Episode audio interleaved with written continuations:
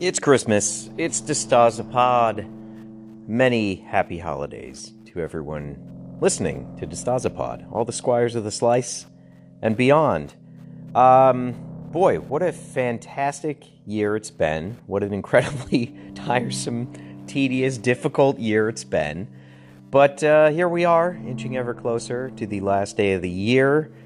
I hope you guys had a great holiday celebration. I hope there was good food.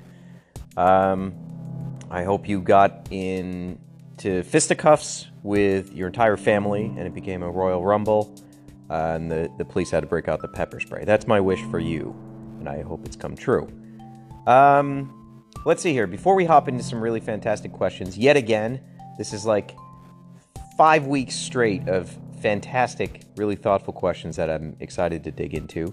Before we do that, I realized I never actually talked about the Action Figure of the Month Club December 2022, the last figure of the Action Figure of the Month Club ever, quite frankly. We never went through that, right? So much going on in December. So let me break down what it is in my mind. And now people have had some time with it. I'm sure a few people have waited until Christmas Day to open it up. So hopefully, if that's the case, this isn't a spoiler for anybody. If you, for some reason, are holding out till the last day of December to open this club figure, maybe just fast forward or stop listening altogether until you open it. So this is called the Downstar Patrol. And I think that already, just name alone, you know it's infused with a very heavy weight to it, right? So what is Downstar? For those who are newer to Knights of the Slice, last December was Downstar Saima. And that was a pretty significant figure. It was an incredibly significant short story that went along with her. And also represents aesthetically a big departure for me. I don't know where the idea came from to do a sort of black, white, and gray version of a figure. It is kind of the antithesis of my color theory for this entire project, but all the same, I felt the strong urge to do it and save that as the last Saima that rolled out that year, and I think it worked smashingly. People seem to really dig the sharp contrast in that figure compared to every other figure that was released that year. There's a three-part short story on the website called Elegy, Part 1, 2, and 3. And in Part 3, Saima goes to Downstar. And she has a pretty startling discovery there. I won't ruin it for you. If you guys are ever sort of curious about the story behind Knights of the Slice, if you're, again, newer to the brand, you can always go to ToyPizza.com or NightsOfSlice.com and then click on the Story So Far tab. This will show you an entire breakdown of every piece of narrative that has sort of officially been released. Some of them require purchases, like the full-length comic books and graphic novels and ebooks, but the majority of the story can be consumed for free on the website.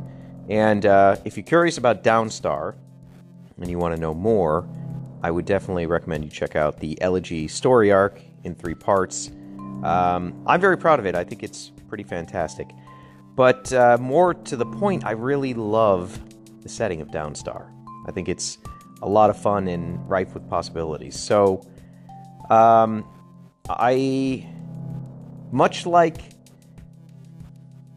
the Downstar Saima from last year, so too was this patrol, not necessarily created as its current final form, as the Downstar Patrol.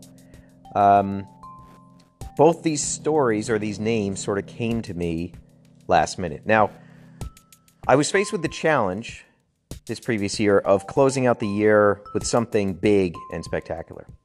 And given that I was not going to be able to get new product in time to finish out the last quarter of the year, I had to kind of get creative and build what is probably the most expensive club figure so far, in that it has so many different accessories and bonuses. I really just added as much value as I could to these. So for those who have opened them, you get 3 cherubium heads, and they do have white deco to kind of give them this aesthetic that matches quite closely the Saima from last year. And then also, because that Saima was black, white, and gray, you get a gray cloth jacket. Now, a couple people have gotten a peek at this jacket already. There was one live stream we did during the fundraising process for Chromega. And during that live stream, I said, anybody who signs up right now while we're streaming will get a free bonus gift. And I held good to that promise and sent those people this free Chromega, I shouldn't say Chromega jacket, but it is a jacket that will fit on a Chromega size figure. So they got a little peek at that early, and then the remainder of them I held to utilize in the club. So it does recreate that black, white, and gray color scheme of people that are on Downstar. Also in the package are 2 stickers, one of them a hollow foil sticker. This was done by our good friend Gobbly Pryn. I showed him what the figures were going to be. I gave him the basic concept, and he created a truly fantastic looking spread utilizing these 3 characters. This is a variant month. $50 patrons got the plain white base body and the plain black base body, and then it was sort of at random what $30 tier people would get. I will make the spares available to patrons in the near future. I can't promise I have time to do that prior to the year ending, but it is on my to-do list for you guys, so you can rest assured I will get to it and make good on that. Also included are a fully painted set of the 6-inch swappable heads of Rex Gannon and a sort of helmeted type character done in my style. These work on some 6-inch scale figures. Probably your best luck is utilizing Marvel Legends figures. Specifically, it seems like these fit best on the kind of Disney Plus TV show Marvel Legends figures, with the U.S. agent working particularly well and fitting these well. Some of these heads will not look great on everybody. You kind of got to play around a little bit to find which ones work well. But when you find one that works well, man, it really snaps into place. And I wanted to sort of get the word out in a bigger way about these conversion heads. And I thought, what better way than to, you know, put these out there for the patrons, and also as a way to kind of thank you guys for this year of support. Now, as for the significance of the Downstar Patrol, as for what they are looking for, what are they on patrol doing, I'm not ready to reveal that yet. I do have something in mind. It does bookend nicely with another story that has some loose ends hanging out there, for those that have been paying attention. But we'll talk about that in the new year. In the meantime, I hope you guys like it. I know everybody that sort of collects the cherubium heads can't seem to get enough of them. I'm certainly one of those people. I want to see these animals in every color imaginable. So thank you again for being patrons. 2020 is going to be pretty foundationally crazy and well worth your money when we switch to the 2-packs every 2 months. So the gears are already well in motion for next year, and I myself am super excited. I can't wait to start putting these together.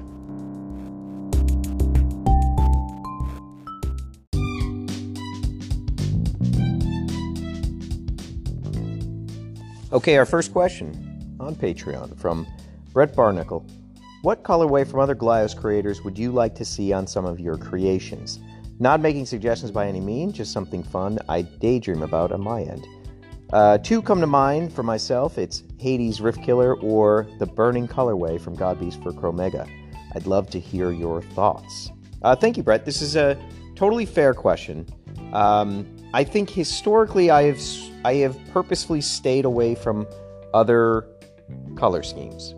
And I've done that to differentiate Knights of the Slice in the world of Glyos, but also in independent toys in general, right? I feel like The thing I'm offering is not the plastic figures themselves, right? You can get plastic figures anywhere. You can get them a lot cheaper, quite frankly, with a lot more articulation from any other company. You can get them with the attached intellectual property of characters you've loved your entire life. So what brings people to the Knights of the Slice, in my hopes and dreams, is they enjoy the creative vision I've put together. And that, a big portion of that creative vision is the color story. It is the selection of hues that I pick to reinforce ideas or themes about a character. And I think I have built a very good, very strong color story for Knights of the Slice in the greater toy, and I mean, hell, why not, even the greater art world, right? So for me, I have always kind of dodged leaning on other creators' color schemes. Now, there's exceptions to that, of course. You know, I think PJ has come up, Spaced Out Designs has come up with fantastic new types of plastic. You know, like I utilized his sort of chipped stone look for a Shikan figure we did long ago, Gargoyle Shikan. So it's not a sort of like absolute rule by any stretch of the imagination, but I do think I tend to shy away from using other makers' color schemes. I also tend to shy away from homages, even though I am a complete hypocrite there, and I will do homages from time to time if it is meaningful to myself. But, you know, I think in independent toy making, your story is all you have, you know, what makes you unique. So if you're utilizing a lot of He-Man colorways, your story gets dwarfed by the legacy of He-Man. Or if you do a lot of Star Wars colorways, your story is put on hold while people appreciate that figure for its Star Wars trappings. And I'm not sort of besmirching anyone. I'm not throwing any mud here. I think it's perfectly legitimate to do those things if they are meaningful to you as an artist, if they make you happy, if it's a toy you really want to own. But for me, I feel like I'm standing here 7 years later because I made the harder choice to develop standalone ideas when I can. And, you know, I think that's very important to me. We're going to touch on this a little bit later on. There's a great Peter Chung question, and this kind of dovetails nicely into that. But, you know, nothing against sort of utilizing this familiar color language amongst other creators. But for me, it's sort of less compelling because that figure then becomes something other than my own. But, you know, just for fun, as a thought exercise, gun to my head, I would probably pick the Scarabite color scheme. I don't actually know if this was developed by the Godbeast or O'Neill proper, but I've always loved that color scheme. I think it, you know, works relatively well within the wheelhouse of Knights of the Slice. But again, it would be sort of, it would diminish my narrative to utilize that because I would want to sort of create an entire new character behind that color and have sort of either conscious or subconscious rationale for why it is this way. And utilizing things that other people have done, that can sometimes, for me, kind of create an interference, if you will. Doing a little house cleaning and scooting over to the Discord to pick up a couple random questions that were thrown out there and throwing them in this episode. We got a question from, I believe, our buddy John Ortiz. Will the other variants be available to Patreons from Action Figure of the Month Club? As I stated in the intro, yes, absolutely. And then from our friend Thomas Bucci, would you ever consider doing a build station drop of all the Knight of the Slice molds and accessories shot in clear PVC so we can custom paint or dye them to our liking? So that's Thomas's question. I'm going to hop back to Patreon and I'm going to ask Brent Lawson's question, which both of these kind of combine into my answer. From Brent on the Patreon, can we see more translucent material styles with glitter or swirls in the figure? Chromega and the Meat Ambassador come to mind. Amazing figures. Merry Christmas. Merry Christmas to you too, Brent. So, when it comes to translucent, when it comes to glitter, when it comes to swirl, all the gimmicky plastics. Less is more. I understand these are very aesthetically appealing, and these tend to be better sellers for me than a fully painted figure. However, too much spice ruins the dish. These should be rare occurrences to hold their perceived value. I could very easily just be running clear and glitter and all these and glow in the dark all the time, but I choose not to because, again, the story has to come first with this line. That means painted figures with, a color theory behind it. It also means material style and material plus figures that push the narrative forward. And things like glitter and clear and things like that, harder to kind of incorporate into a narrative, so to speak. There's a reason there's no real reference in the Pangaea Island stories to Nebula Chromega, because at the end of the day, I just couldn't fit it in there. There was no easy, low-hanging fruit reason for the character to appear this way. We could, have our own theories about that. Maybe it's him as he appears in the Vector, or when he's astral projecting into space. There's fun stuff still there, but not always the easiest thing to sort of accomplish narrative-wise. The other thing is, clear especially, it's not something I run all the time, even though it is very pretty and nice to look at, because in the world of Knights of Slice, clear things have to have a reason. The original sort of classic knight, that was the stealth variant of Teal representing his special powers. So I've attempted to have kind of a story rationale for anything that anytime I utilize these sort of specialty plastics. In regards to an entire unpainted set that could live on the store and be, a permanent fixture for customizers and things like that, this is problematic in many different ways. As it was sort of pointed out on the Discord by Eric Valverde, I'm gonna actually quote him directly because he said it better than I could. That would take up crucial space in the production rotation, meaning other items would have to be put on hold.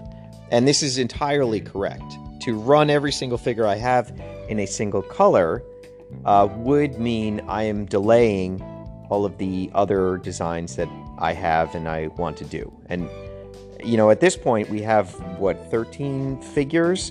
So running each and every one of them would mean almost for an entire year's worth of inventory, I would be stuck with just those unpainted styles. The other reality is not every tool is in production shape.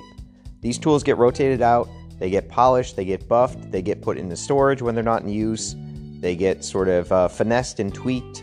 So not every single figure can be put into production on the turn of a dime. The final point is, I have run every figure in a certain style in the past, and that was our sort of color change versions. I do believe maybe Desert Rat didn't get run in that.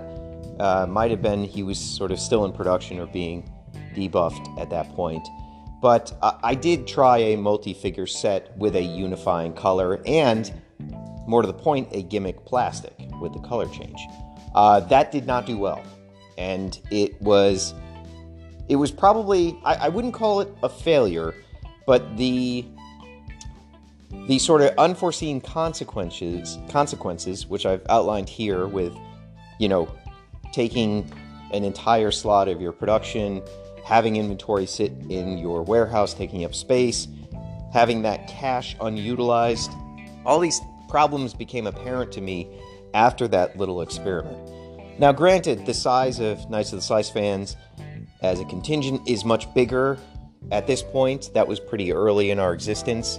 But I learned enough lessons from it that it is something I'm very gun-shy about doing again. The final point I'll make is customizing is a small portion of our overall business. Now, that's not to diminish the people that make customs, because I think they do fantastic work, but the average consumer, the idea of customization or an unpainted figure is less appealing than a fully painted figure. And I have, at this point, 7 years of data to kind of back up what the one or two time customer, the casual fan, what are they purchasing? It is almost always a sort of debut figure, a figure with full paint and very little else. You know, customizing is a niche of a niche, and it is not necessarily widely embraced by the majority of our customer base.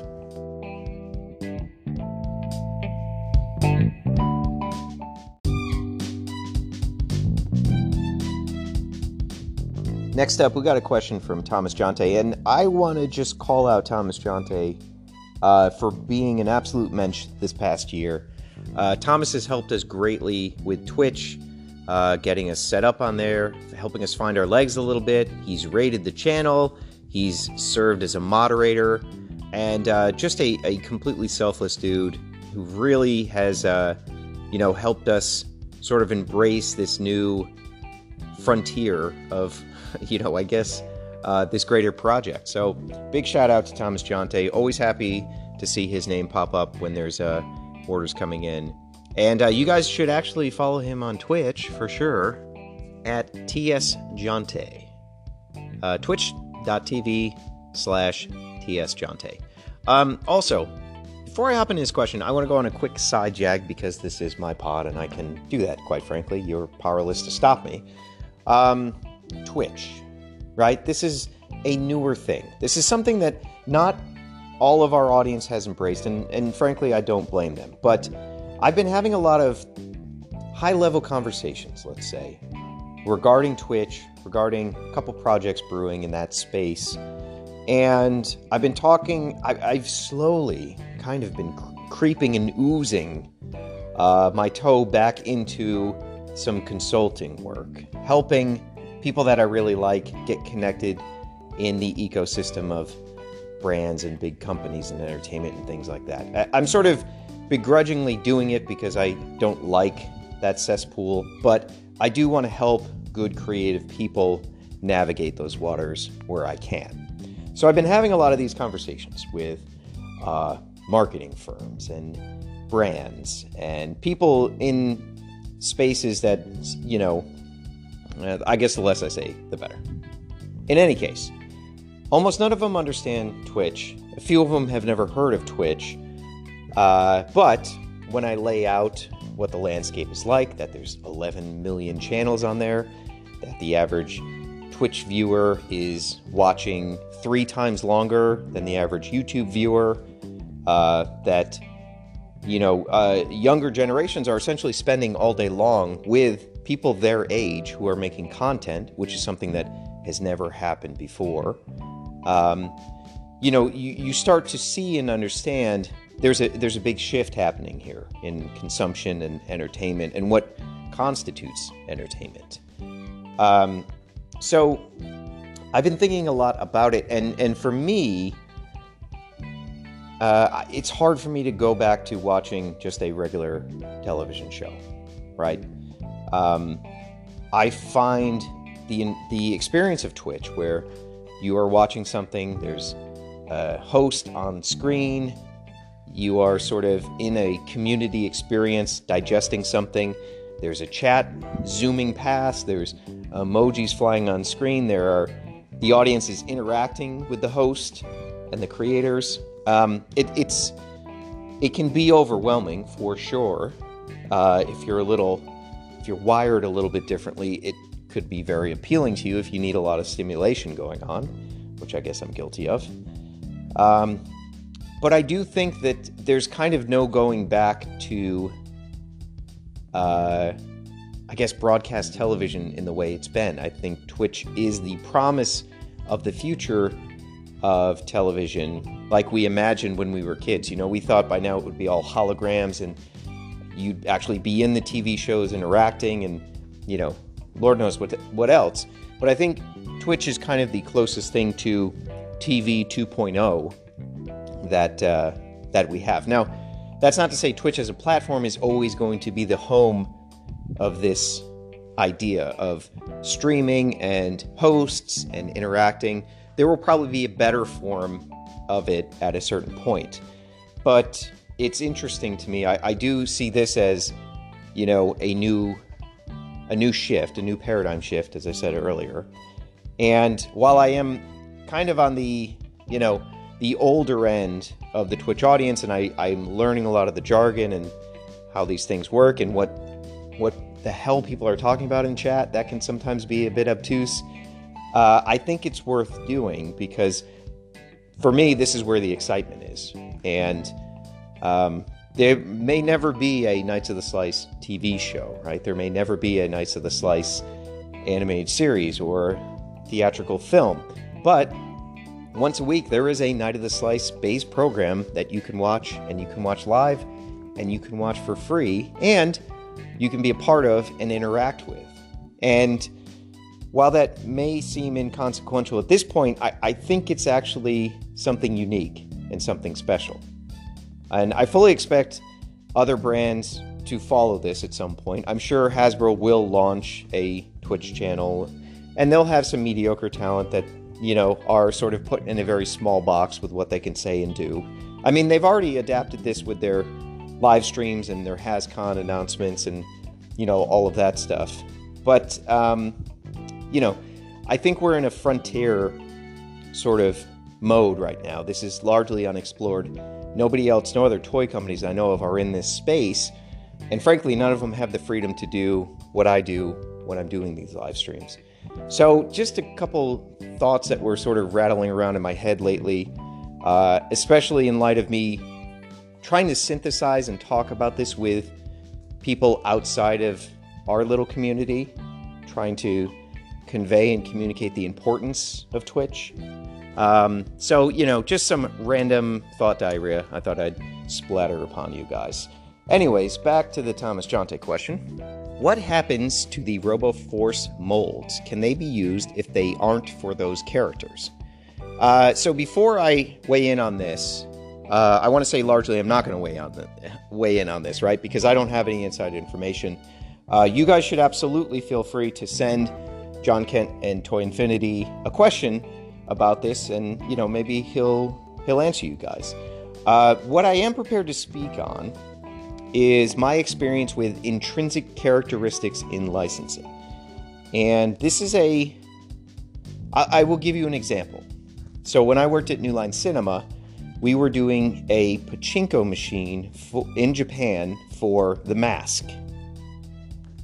We did not have the likeness rights to Jim Carrey to utilize in this pachinko machine. So the Japanese company had to develop a Stanley Ipkiss character that did not look like Jim Carrey, but looked like the character Stanley Ipkiss. What are his intrinsic qualities, right?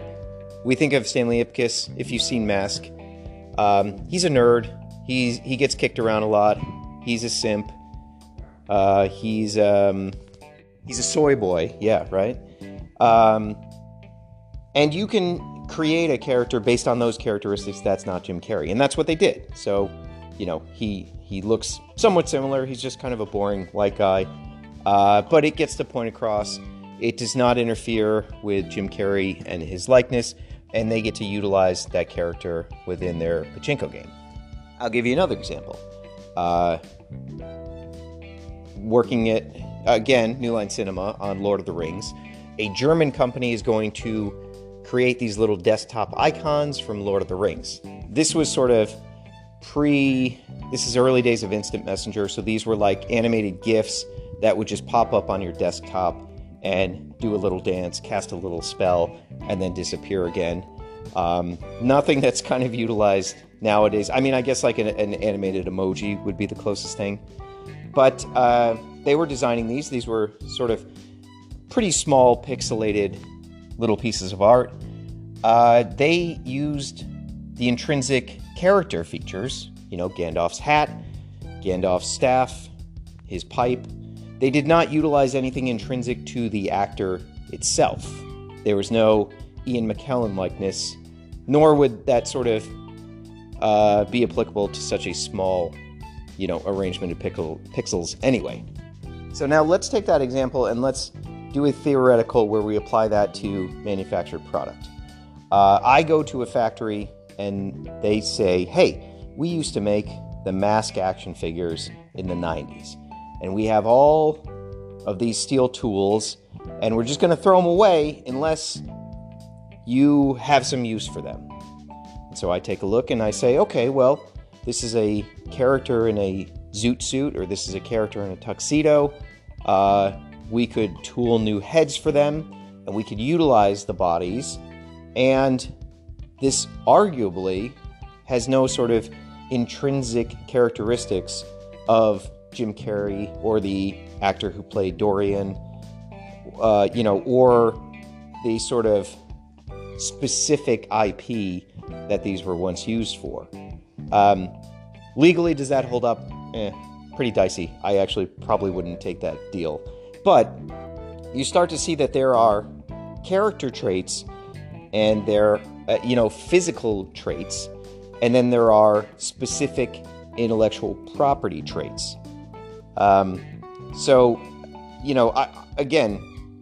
don't have any information about Toy Infinity and their deal and things like that, so, I'm not even going to bother to speculate on that. But having had firsthand experience with something similar to this, it would really come down to how that deal is structured, and if, the unique parts that were tooled for the Robo Force O'Neill line, if those are intrinsic to the character and the IP or not. I think that that's the ultimate question that would have to be asked. And again, you guys should feel free to check out Toy Infinity and drop them a line. Gordon McKinnon Hall says, no question, just wanted to say thanks for an awesome year of Knights of the Slice. Hope you get some downtime and more figure drawing in as the year closes out. Thank you, Gordon. Always nice to hear from you, my friend, and I hope the same for you. Gordon, by the way, has, since coming into Knights of the Slice, really dedicated himself to drawing and sketching, and that being his craft. And if you go back and look, he has progressed incredibly well. The man is very dedicated to, working at this skill and building it up. And I think he's a success story. So if any of you are struggling creatively, you don't have a path, you can sometimes feel lost, just do what Gordon does. Just try to draw every day and you will get better. So thank you, my friend, and happy holidays to you as well.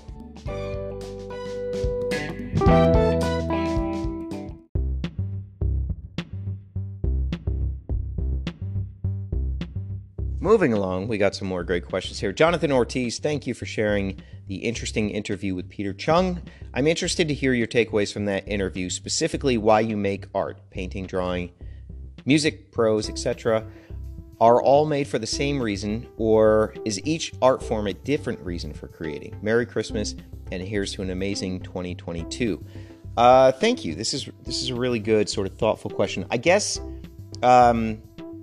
the unifying reason for any art form that I do is there's no reason. It's a compulsion. I don't have a choice. I have to express myself in this way, whether it's jotting down and recording a little tune, whether it's filling up a sketchbook page, whether it's going to a life drawing class and, recreating what I see in front of me. Whatever the case may be, I don't have a choice. This is a demon I'm trying to exorcise. And the only way I can do this stuff, the only way I can articulate what's going on inside of me is to put pen to paper or to, send MIDI notes to GarageBand. It is not optional for me. And as the great John Green said, humans have been scribbling for so long that art is not optional to them. I'm paraphrasing what he said, but... it's true. Even when we were living as hunter-gatherers with way more concerns and way more things trying to kill us than comfort, we were still scribbling away and perfecting this craft. So to me, regardless of the avenue I'm doing it in, it is like a furious storm inside of me that has to be expressed. It is at times very unpleasant, but I do think that it makes for very beautiful things. The biggest takeaway for me from what Peter Chung said was you know, that, and I think I shared this when I first recommended the pod, when he saw people's portfolios and there were pieces where they were looking to please an audience, and it automatically turned him off. And that really resonated with me. And I think that that's part of the reason I've struggled to have as big of an audience as other people, right? Because I don't make stuff for anybody but me and possibly, you know, a handful of my friends. I still have a group chat with my two best friends from childhood, Bobby and Josh. And I'm still sending them stuff that I come up with. I show them stuff early. And really, like, that's my audience, right? At the end of the day. That and Matt Dowdy and a couple other friends, Mark Mosman. You know, I'm making stuff for myself, and because I'm so close with these people, it is also for them.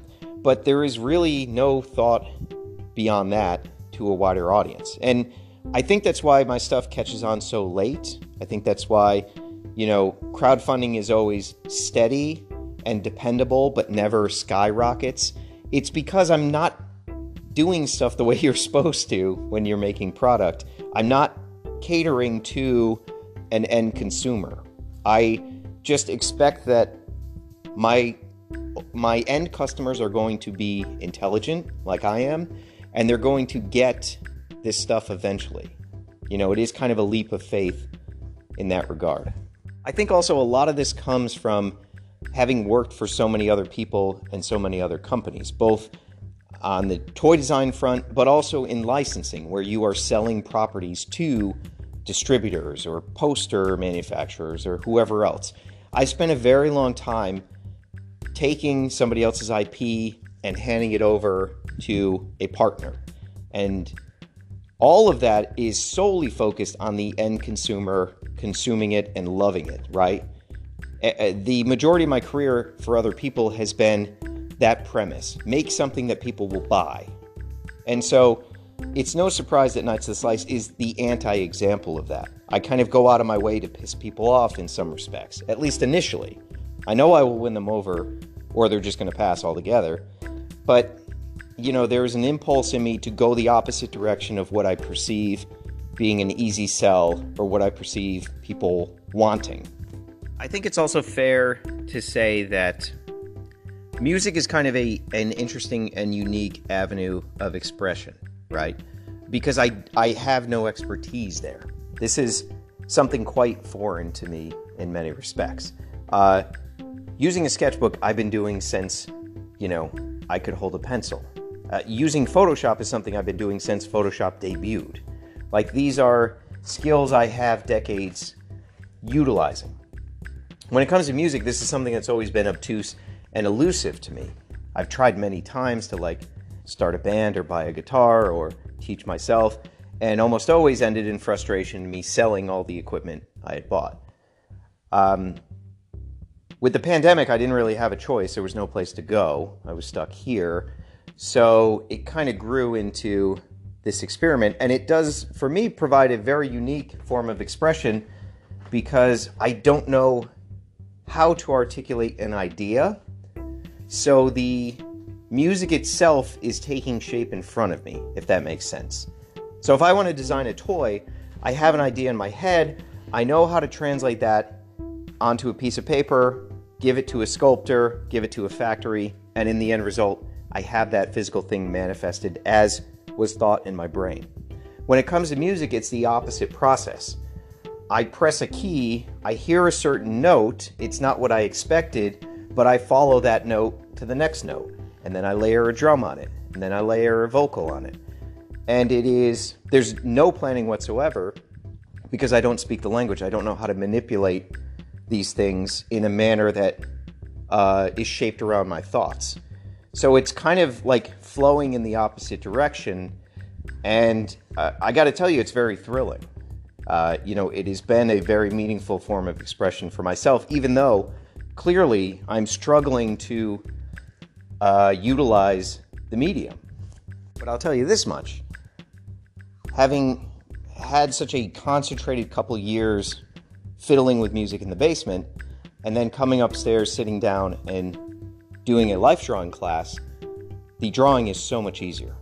right? It comes so much more naturally. My drawing has improved 1,000% from 2 years ago, and that is because I am creatively pushing against this huge friction, which is trying to understand music, and then coming back around to a very safe, very understandable format, which is a blank sketchbook page and the brush in my hand.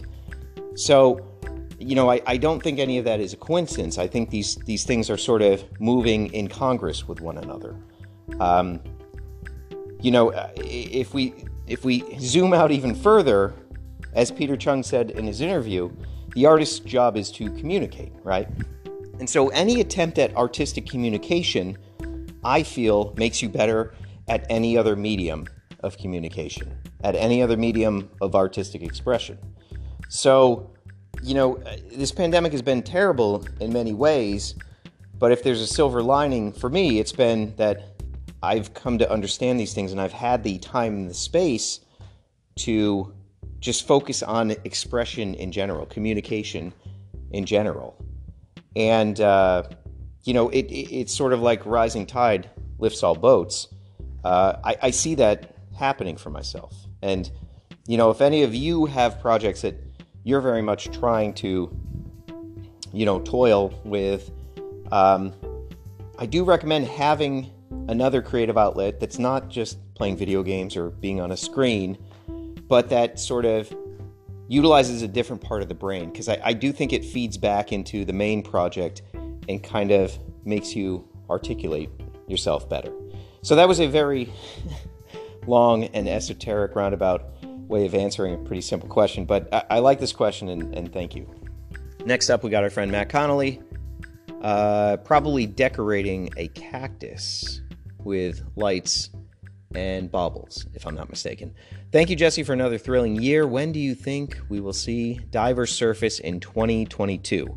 Boy, it feels like it's going to be a lifetime from now. I the only thing I'm prepared to say is that with luck, Diver will debut in 2022. There are scenarios where it does not, and it gets pushed out and delayed. I don't think that's likely to happen. I don't think that's a medium outcome, but it is distinctly a possibility. So I sort of don't even want to jinx it at this point. I believe the campaign called for a 12-month turnaround. I would like to think we can make that. I think it's feasible. But beyond that, I'm very reticent to say much more because, you know, these things tend to go sideways. But I think we will see it in 2022. Zeroing in beyond that, I don't know that I can.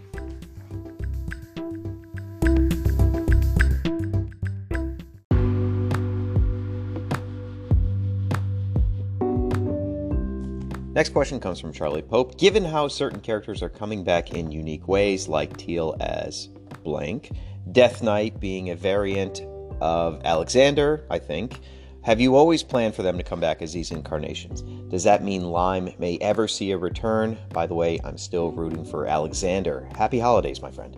Thank you. Happy holidays to you, too. It's interesting. A lot of people feel the urge to support Alexander as a fictional character, right? What I think you see in the world of Knights of the Slice currently, or what I've hopefully constructed, is three paths, right?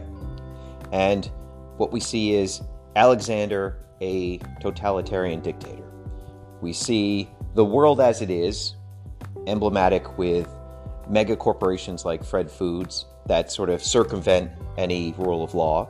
And then we see Beowulf and his team of outcasts and misfits who acknowledge that they commit murder, but sort of share the profits of spycraft and assassinations with the community at large. So there are sort of three exaggerated futures laid out there. And it is interesting to see which one people sort of lean towards or pick up and endorse. I also think it's interesting because all three of those have to have an intersection at some point. There's going to be a reconciliation between these three very different polarities and their worldviews and their sort of moral thrust, if you will. But to get back to the initial part of the question, there was not... I would not say there was a intentional plan for characters to come back in these new versions. It almost always is a sort of sporadic discovery for myself. Typically, it's when I'm sitting in the workshop laying out all these spare parts I have and just kind of doing builds and feeling my way through what these builds make me think of or what they remind me of. I absolutely always intended Teal to have another sort of act. I intend for Teal to have acts beyond that. I know, I realize as I'm saying this, some people have not read the Normal Combat zine and also have not read the Reforging Olympus ebook. You should do both of those right away because there are sort of very real and very important stakes in both of those pieces of narrative. So I think, you know, I largely leave the new incarnations of characters to be something to be discovered by myself. I don't necessarily know all the waypoints for a character or how many different incarnations they will have. A lot of the necessity of characters being recreated, recycled, rejuvenated has to do with the nature of toy manufacturing, right? I cannot make a new sculpt for every single character that I come up with. I have to utilize the parts that are already in the ecosystem. And so that limitation, a very real finite limitation, has made me come up with very creative ways in that I can use characters multiple times but not sell the exact same figure whenever there's a milestone for that person. This limitation is not unlike in early video games when they had, you know, some of those games are 68 kilobytes big, and all they could do to add additional characters was do a sprite swap or a color difference or minor, you know, changes to the pixels. And that spawned some really creative ideas. We have the rivalry between Ryu and Ken. You know, think of all the interesting creative choices that those limitations gave birth to, right? It's pretty compelling stuff. With regards to Lime, this is a popular question I get from time to time. Lime is not coming back. You know, I really don't want to... I don't want to spend time with me in this fantasy world, right? And Lime is essentially an avatar for myself. That was kind of necessitated in the inception of Knights of the Slice because myself and Nikki and Cade were on camera. There was a very real attachment to these people you were watching YouTube videos of and then going and reading a comic book about or buying a toy about.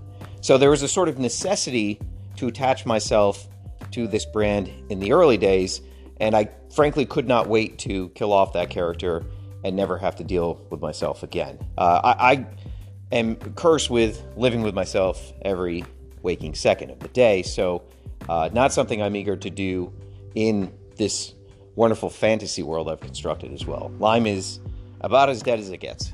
Next question comes from Lane. Thanks for making 2021 an awesome year for toy collectors.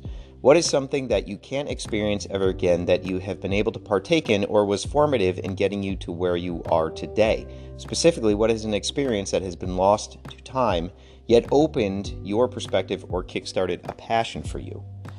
I'm not sure this answers the question exactly, but I do have this sort of counterfactual timeline in my brain, and that is one where I don't actually go to college, and I don't sort of stay in the restaurant industry, but rather I start buying and reselling toys and going to flea markets and setting up and just grinding away like that.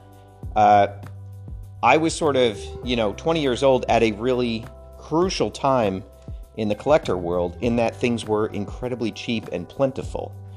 There was all this 80s and 90s stuff that was circulating the secondary markets like flea markets and places like that that I would pick up all the time super cheap, and occasionally I would sell some things to pay rent, but you know, it was ingrained in me that I had to go to college and get a degree and enter the professional world or I would not amount to anything.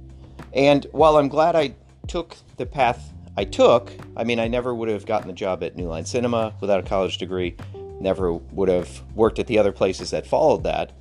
I think there is a sort of alternate universe where I don't do that stuff. And, I just sort of am a toy reseller. I think I actually could have earned a lot more money very early on and probably would have launched toy lines, earlier than that. You got to think also, KB was still around at this time. Toys R Us were still around at this time. Toy Works were still around. So I could have been going and buying and stockpiling a lot of toys and kind of, made my mark as a reseller very early on. Now, ultimately, I'm glad I didn't take that path. I think that the skills I learned, in licensing and, sort of designing and manufacturing toys on a mass level were really, invaluable to me in the course I took. But I do think that there is this alternate universe that exists out there where that happened.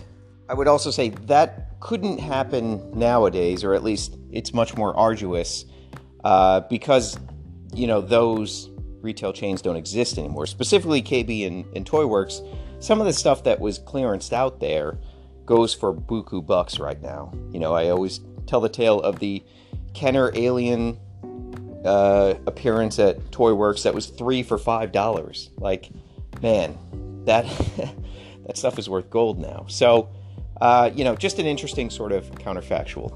Next question from Ben Butwin. Have you played with any of the Teenage Engineering pocket operators? If so, what models would you recommend? I have. I do own the Speak version. The Speak version is primarily for sampling, but it does have a really good drum kit on it as well. I believe the other ones also sample, but I haven't been hands-on with them, so don't take my word for it. So generally, I like Teenage Engineering. Obviously, I recently purchased the OP1, which is a really robust, amazing system that I'm still sort of learning. I have a hard time recommending the pocket operators unless you are familiar with sequencing and already have some sort of musical ability. I found it, as a complete amateur, to be very obtuse and hard to learn. And in fact, I don't use it very much because the process of programming a drum sequence is really clumsy and not very intuitive for playing live music, which is 99% of the music I do is just sort of improvised and live. Other people may have a different experience with it, but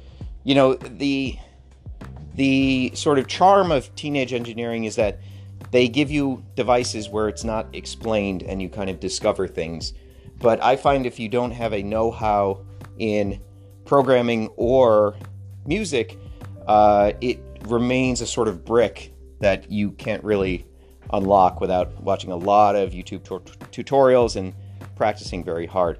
Alternatively, what I would suggest if somebody's curious about making music in a very easy way and a way that's much more fun, I would say start with the Korg K-Oscillator, and there are, they run about $100 to $200.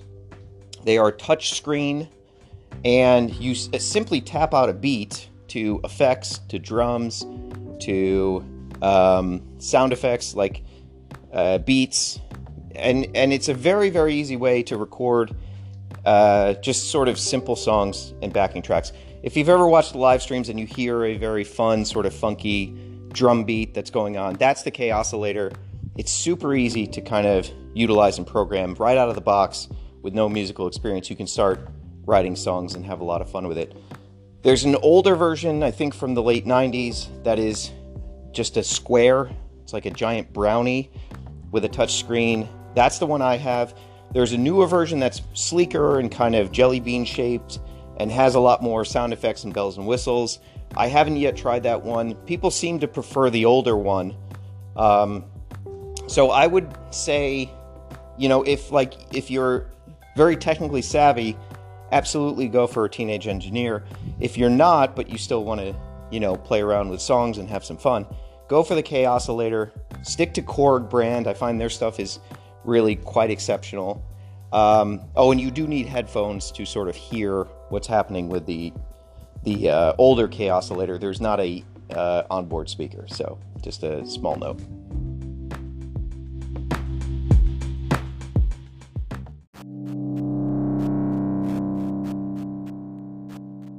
Okay, next question. Isaac Carmen, will the 3D Files be part of the new action figure of the millennium? Happy holidays. I think so. And I do know I did not post a 3D file for December yet. As you guys have probably pieced together, it's been an insanely busy time for me, rushing out orders and things like that. I will post December's figure. I will make 3D files available in 2022. I don't know if it will be sort of monthly or bi-monthly or every 2 months. I'll figure that out and keep you posted. Here's the reality. The 3D files get like 3 or 4 people that download them out of 200 patrons. So I'm happy to do them. I'm glad that people like them and enjoy them.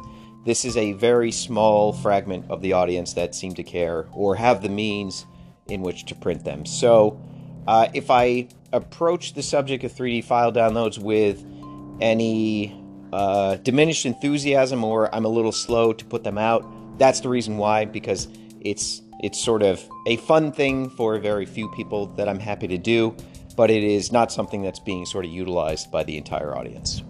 Next question from Paul Weyer. Is it safe to say that Fred Foods is not planning any new classic nights? Well, so there's Fred Foods and then there's me in the real world. Fred Foods is absolutely still churning out classic nights, right? They need armed mascots to guard all of their stores, especially as conditions worsen, as, supplies and food become more scarce.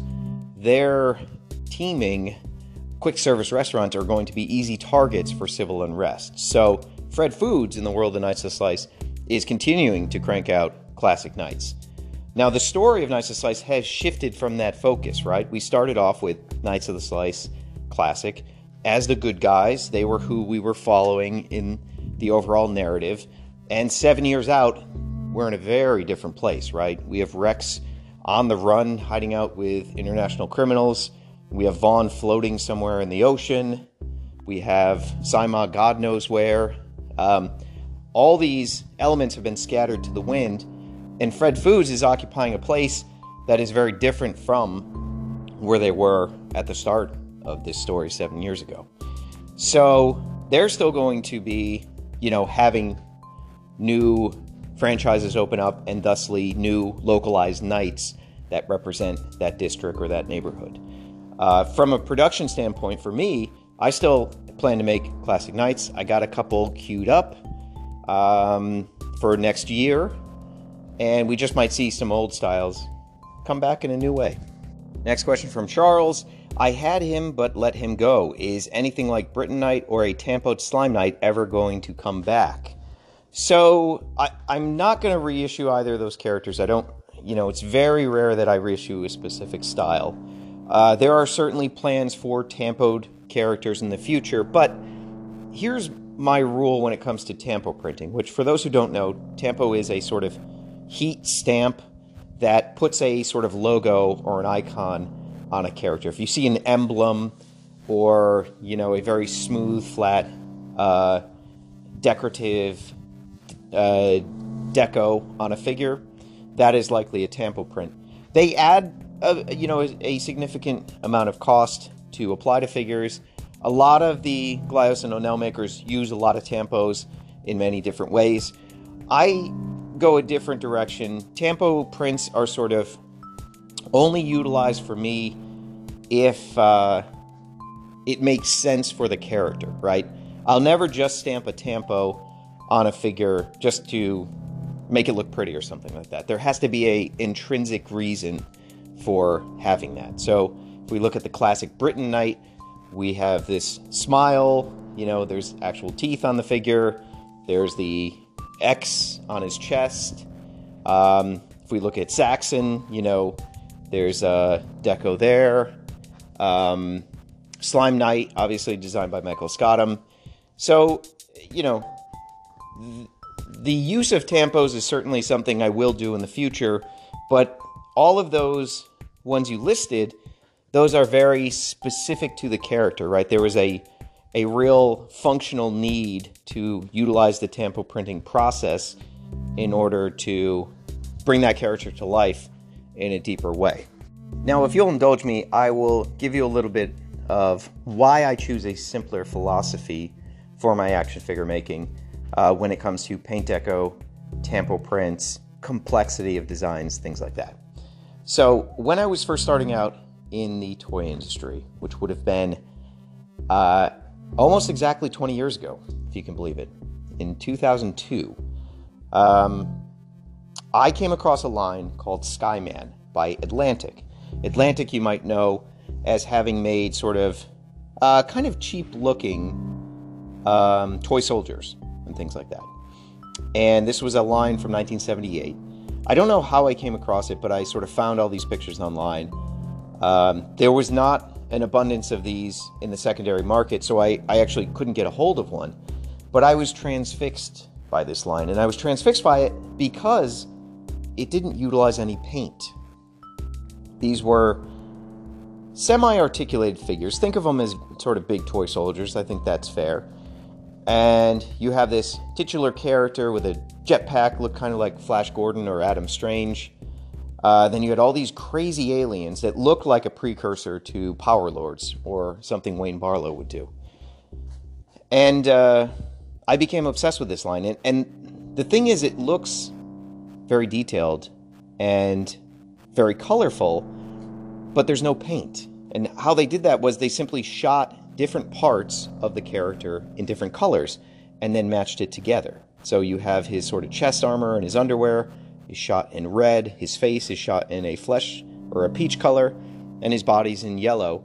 You put those pieces together, and it convinces you that this is a fully fleshed out, fully painted character, but it's actually not. It's just how they sort of did the tooling and the separations. So I was so enamored with this, I actually had this, this fanciful idea that maybe I could buy the tools for Skyman, which, as I would go and work in Hong Kong and mainland China, I would realize what a folly that is, because the majority of old tooling just ends up dumped in Hong Kong harbor.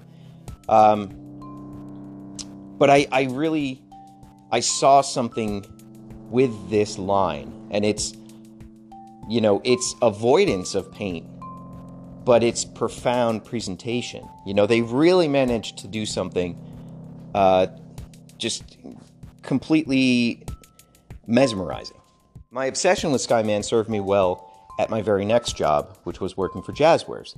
And at Jazzwares, at that time, the sole focus was, what is the unit cost of a figure and how low can you get it, right?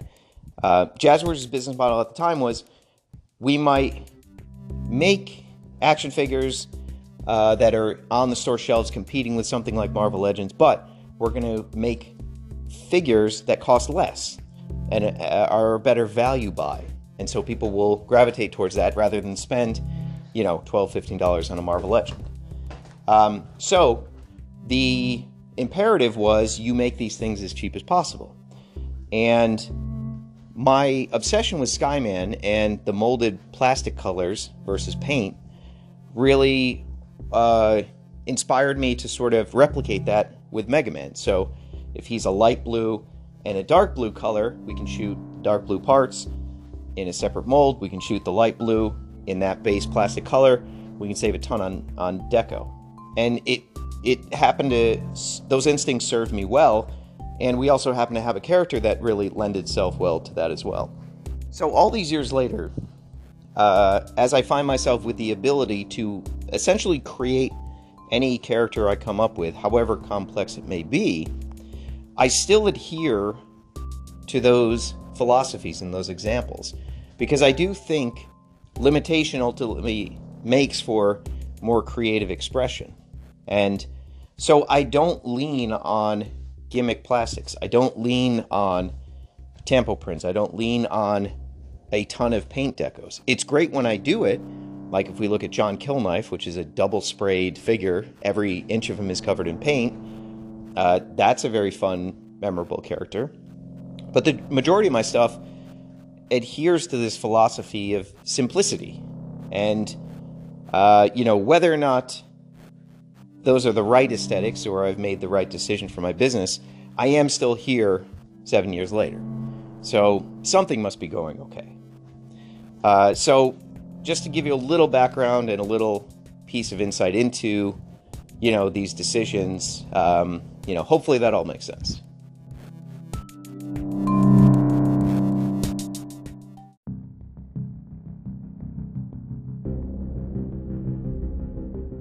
Okay, next up we got our good friend Valverde. I really like Pangaea Island a few years back. I said to myself I'm going to stop collecting anything that isn't future sci-fi in an effort to limit my over-expanding collection. But I'm constantly finding myself shopping for critters, non-dinosaurs, for this island. Which leads me to the question, I imagine a huge piece of artwork with all kinds of animals / things that live on Pangaea. Do you find yourself wanting to add more to a world, but have to curtail that to focus on a main character / story / figure release?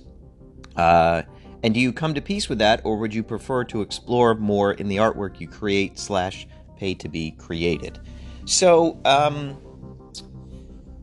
I feel very satisfied with the amount of time I spend with certain segments of Knights of the Slice. In many ways, the releases and the narrative are tailored to my attention span, which is very, very short. So, a lot of the rollout and a lot of the time spent on these locations directly correlates to my own personal interest level. And when I'm starting to wean out of interest for, a particular set piece, that's usually when I shift things and jump to somewhere else. So I'm overall, pretty satisfied with the amount of time I get to spend with these things. The other thing to consider is, I can always go back, and I can spend as much time elaborating these areas and these settings. As long as I'm still breathing, there is a sort of assurance that I will get back to that place, and we will have some more fun there. So I don't really feel, a pressure that everything has to be all-encompassing during, a sort of 1 or 2 month cycle of storytelling. I know we're going to get back there. I know I will have ample opportunity in the future to kind of further expand these things. So I don't really look at it as, there being a finite sort of deadline that I have to meet. And after that, there can be no more Pangaea Island world building. There can be no more Harbor Noir world building, etc. So I feel pretty good about that. I definitely would love to have a kind of giant scientific graph of all the different creatures on Pangaea Island, but that is something I would want to spend a lot of time with and really think about the entomology of everything and have much more of a sort of scientific basis for these things.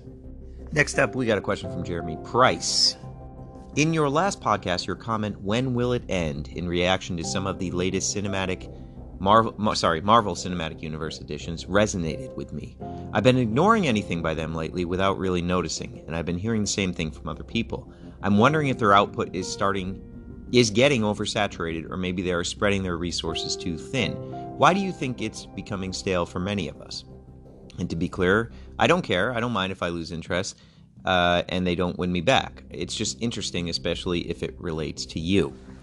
I think... So look, obviously I talk a lot of shit about MCU, but I am a consumer of the MCU, right? Not today, and I'm very far behind at this point, but I have enjoyed Marvel films, and I think that as an entertainment vessel, there's nothing wrong with enjoying these things. As a kid growing up during the Great Drought in the 80s, I never would have believed that the biggest film franchise in the world would be based on the Marvel Universe characters that I loved and studied so much. We visited a close friend recently, and his daughter is obsessed with the MCU, and they both were chiding me for, my hatred of the MCU. But as I said to them, I'm fine with people who like this as entertainment. And more to the point, who gives a fuck what I think? No, none of you should like tailor your life and your worldview around my opinions. I'm nobody. But as I said to them, I'm fine with people who like these as entertainment. I'm bothered by people who like the MCU as a religion. And I do think it is a religious fanaticism that propels and surrounds the MCU. Now, why is that? Why is that my sort of view of this? Well, I think if you believe in neoliberalism and you believe in the global world order of capitalism, the MCU is the pinnacle of human achievement. And I'm not really saying that cynically. I do think this is a, $1 trillion franchise built out of IP that was worth next to nothing at the time, comparatively to its sort of value today, and it employs a nation state of artisans, craftsmen, directors, 3D, gurus. Just think in terms of the army of people that have to go into producing the Disney Plus shows or the theatrical films. This is a nation state in and of itself. If you think of the way Disney has exuded their power in Washington, how they have rewritten copyright laws to favor themselves. If you ever want to learn more about that, look into the copyright for Winnie the Pooh and the expiration process for that, and how Disney literally lobbied and won the right to change how the rule of law is in the United States. So when I sort of look at the MCU and how it came to be, it is sort of inextricable from modern day global capitalism. And if you buy into the premise of a global market under capitalism, and it has treated you well, and you have gained comfort, and you have a nice bedrock of savings, and you own your own house, then you probably don't look too critically at something like the size of Disney and the MCU. It's probably much more entertaining for you than it is for me. And you're probably happy that every time you see a Marvel film, they don't really challenge anything in the status quo. I think about Marvel in the 70s and even in the 60s and the introduction of a character like Black Panther and what Stan Lee and the cohort there were trying to do. They were actually trying to look very hard at ideas like race and racism and the culture at large. These people were, in some respects, counterculture, and they were pushing these very radical ideas. And all of that has been wrung out of the storytelling. And maybe that's a good thing. It's a much more smooth-brained experience. You're not really being challenged too much when you step into, one of these series or one of these films. But the acute problem that I think they're running into really post-Avengers Endgame is that this is all perfunctory, right? Every single piece that they've done so far feels mandatory and like it's just really paint by numbers. And so you have little blips on the radar that are interesting and slightly different, something like WandaVision.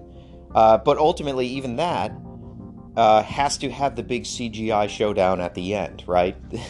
That's what I mean when I say perfunctory. Like, this ground is already laid, the pattern is there, there is no real deviation or subversion from what it needs to be.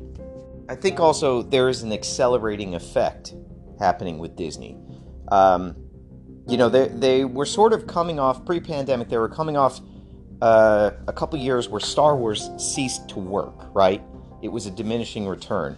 Even if Force Awakens, you can have your opinions about the film, it delivered at box office, and it delivered, more importantly, in the licensing aspect. And then every new Star Wars film after that was a diminishing return, each of them sort of producing less at box office and producing less in the sort of licensing world. And they started to see an atrophy. And I think somewhat in response to that, the Marvel side of things got ramped up even more. So we had more films, more Disney Plus series. Apparently there's a Hawkeye show. I did not even fucking know that. It's so outside of, my wheelhouse at this point. But I think it's safe to say there's probably more Disney content than there are hours left in my life to sort of watch, right? And I think that people are starting to become wise to that, that there is now more to see than we have minutes left in our existence, possibly on this planet. So even if you're not sort of conscious of that, you are absolutely subconscious of that, that there is this feast in front of you that your stomach will never be able to handle. And that's where this kind of slight tinge of nausea comes from. I think also that sometime in the 90s, at the end of history, as it's called, there was a sort of strategic decision that there was not going to be real progress in terms of universal anything in this country. They were positioning to sort of gut Social Security, which they have not been able to do, but that is very much still something up on the chopping block, despite how popular and how life-saving it is. I think that there was a very conscientious choice that you can do whatever you like within the realm of entertainment, but you're not going to see sort of real change. You're not going to have a meaningful solution to immiseration. And 30 years later, I think that is what we're seeing, right? The gears of change and of progress seem to be halted to a complete stop. We can't even get very meaningful, very important things to the American public.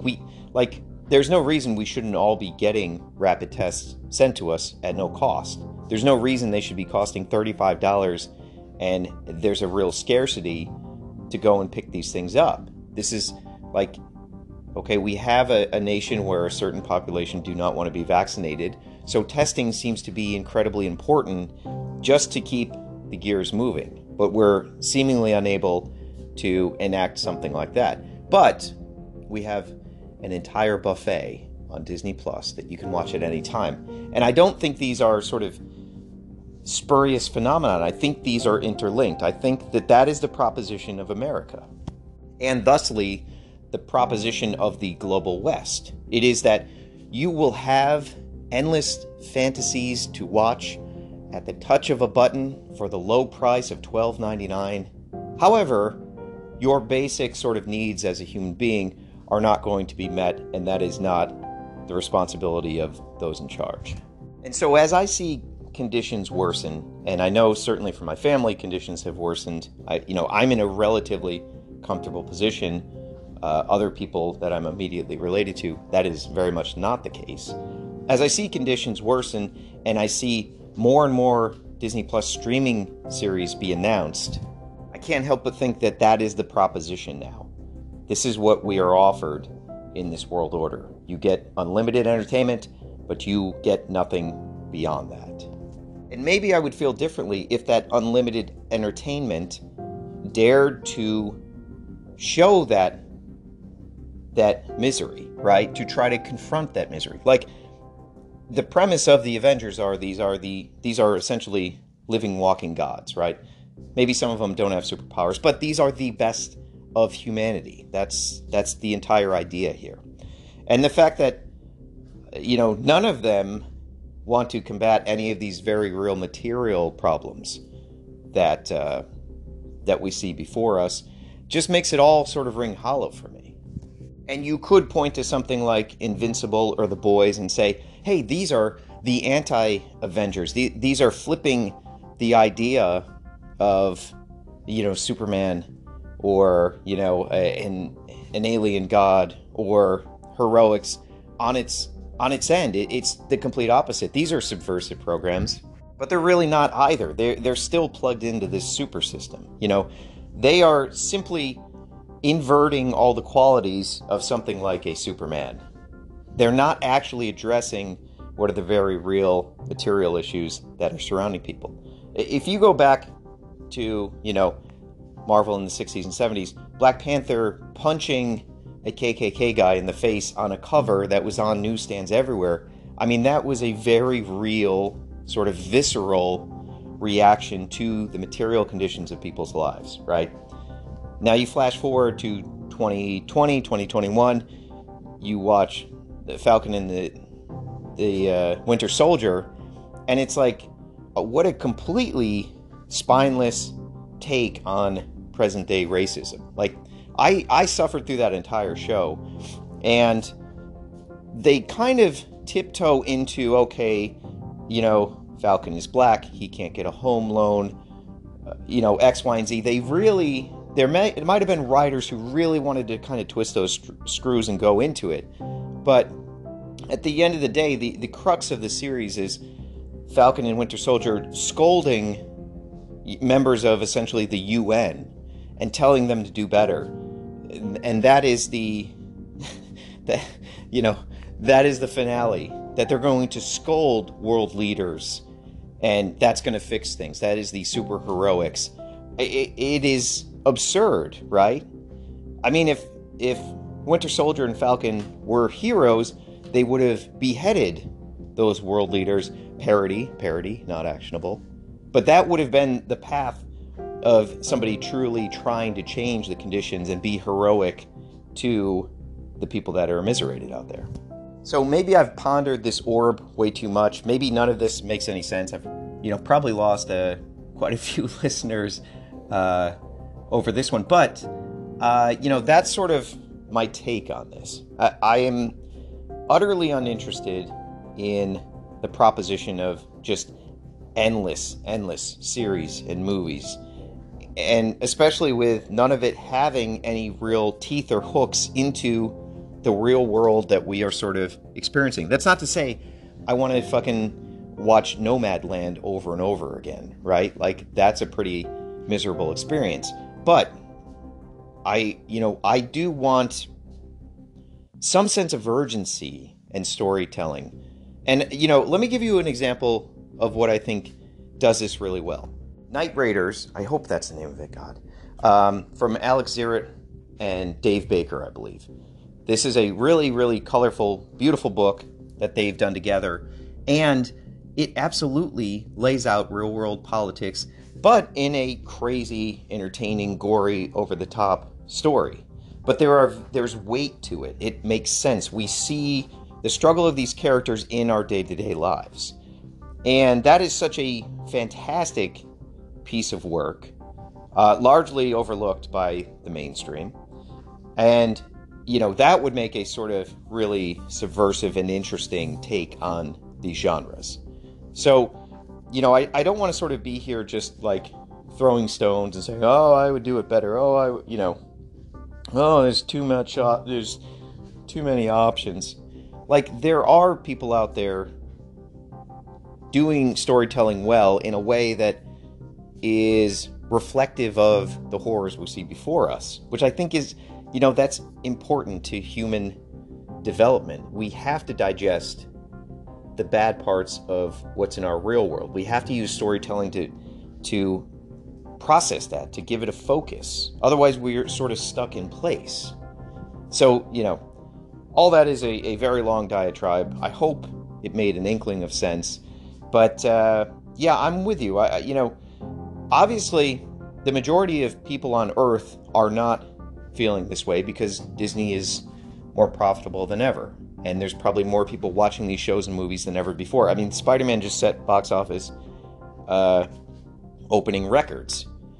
So, obviously, we're in the minority. But I do think it's a very real phenomenon. We're all feeling. We're atrophied by this. It's too much, and it is sort of tone deaf. It's ringing hollow. So, what is the answer to all this? It's what I always go to. Support whatever independent artists you can. Find people who are doing interesting work that are outside of the mainstream, and subscribe to them where you can, if it's through Patreon or a service like Ko-fi.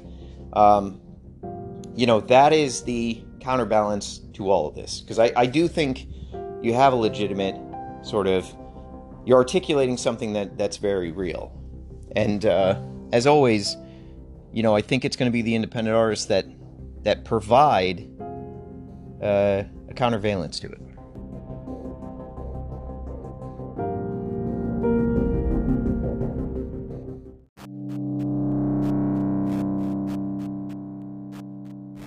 Of course, everything in the last segment is going to sound really silly when I accept an offer from Disney to buy Knights of the Slice in a few years.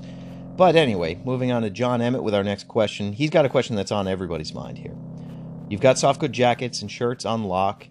Are you considering entering into the incredible and mysterious realm of action figure pants? John, I wish I could. And I've attempted these things, but there's a distinct problem with pants and action figures at this scale. And that is namely how you essentially affix them at the waist, because you cannot have a pant that is just a simple cut at the top at this scale. There has to be some kind of spandex or some kind of rubber band to hold them in place. There's no sort of, you know, gravity will take over and these pants will not sit the way you want to on such a small scale. So you have to have some kind of inner wire or some, you know, some sort of stitching to kind of close them off at the top. Now that is problematic in several ways. One, that adds a lot of bulk around the waist, and it does tend to end up making them look like they're wearing a diaper or smuggling, you know, packets of cocaine in their belt loop. The other problem is, how do you then get those pants onto a figure?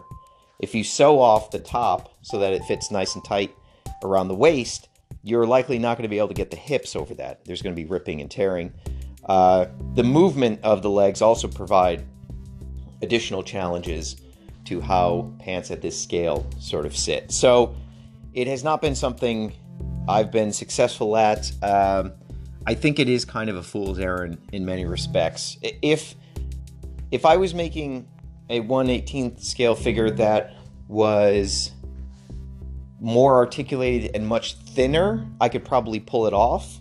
But because, you know, largely Knights of the Slice are kind of sculpted and not intended for outerwear, it is, you know, it's going to be something very difficult, if not impossible, to achieve. So, you know, very valid question, something I've spent a lot of time thinking and planning about. I do not believe there's a solution to make this happen, unfortunately. Next up, a question from Ian Amling. I got my first Spiral Zone figure this week. There is no question associated with this post. Just wanted to let you know how stoked I am about it. Happy holidays, my friend. Thank you, Ian. Same to you.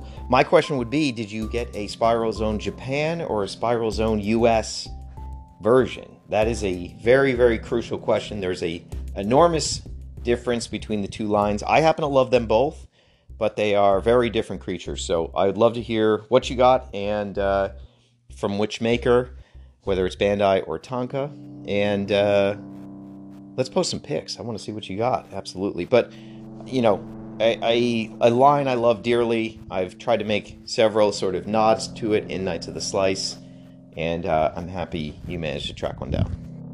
Next question, and I believe our final question here, from Philip Barrara. Roger Williams teaches in his book of animation that one must turn off music and distractions and face silence in order to stay focused. Is this a sentiment that you share, or do you have other ways that help you stay focused? I mean, it's such a subjective thing. You know, I'm inclined to tell Roger Williams to fuck off. It's different for everybody, right? If you are an artist that does not have issues churning out work, if you dedicate, you know, time every day to your craft and you are able to have output, not success. I want to make a distinction here. Being an artist is not about success. It is about output. It is simply about doing it badly for many years. If you have output and you do that with heavy metal blaring over your speakers, I don't see a fucking problem, right? If you need a zen-like environment and you seal yourself off in a isolation chamber before you put pen to paper, then that's fine too. You know, humans are so varied, and all of our brains are wired differently. I can't imagine why a creator would want to, like, lay out something, you know, such a blanket statement like that. It seems silly to me. For me, personally, in my process, it varies on my mood. There are some days when I need to go out in the workshop, albeit if it's freezing cold, doesn't matter, and I need to hear nothing at all. I need to hear the snow falling on trees. And sometimes that is a very great sort of way to inspire me and get my creative ideas flowing. Other times I need music, absolutely, or I need a podcast in the background. I need to hear human voices clucking away. It absolutely varies. I also, at my house, it is much less frequent these years, but historically I have run my own life drawing classes, right? So I arrange for a small group of friends, everyone comes over, we hire a model, and in that situation I have to be thinking about vibes, right? I got to keep the vibe positive, I got to keep it moving, I got to keep people really inspired and working, and try to get almost a trance-like state. You know, I want this to feel otherworldly in a lot of respects. I want people to lose time while they're doing this. We were fortunate enough to actually do a life drawing class at my house a few weeks ago. Everybody was tested upon arrival, so you know we had about as safe as an environment as you possibly could have. And this is the first time in probably close to 3 years that we've done it. But it was wonderful. It was cathartic. It was exactly what we all needed. And in this situation, we have music blaring. We have very loud music going on and sort of affecting everybody. And the playlist is varied, but a lot of it is sort of instrumental stuff. A lot of just kind of stuff like battles or Ravi Shankar or Philip Glass, like, you know, just sort of stuff that's not lyrically driven, you know, not singer-songwriter stuff. It's more about mood and vibe. And it seems to be a formula that really works for the people that attend. I mean, we sort of lay out all our drawings afterwards, and I see some wonderful stuff. I think people are doing some of their best work in this environment. So, you know, I think it really varies. I take umbrage with this idea that, you know, this one artist's process is the universal key to everything. It doesn't make any sense to me. But very good question, and thank you for that. And I think this wraps us up. I think we are done here. Merry Christmas to everybody. I hope you're somewhere safe and having fun. I do not know what 2022 is going to bring.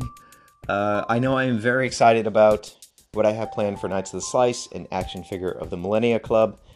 I thank you guys for your support. If you are a patron currently, you only have a couple days left to sign up for the full year and get the bonus 13th figure. You can, of course, sign up full year in January, but you will only be getting 12 figures in 2022, not the bonus one. So bear that in mind. Thank you to everybody who signed up for full years. Those are tremendously helpful for me. And what else do we got to say? Well, I did watch Matrix Resurrections. I think I'll talk about that on the next DeStasapod. I have some thoughts there. And other than that, I think the only thing left to say is pizza out.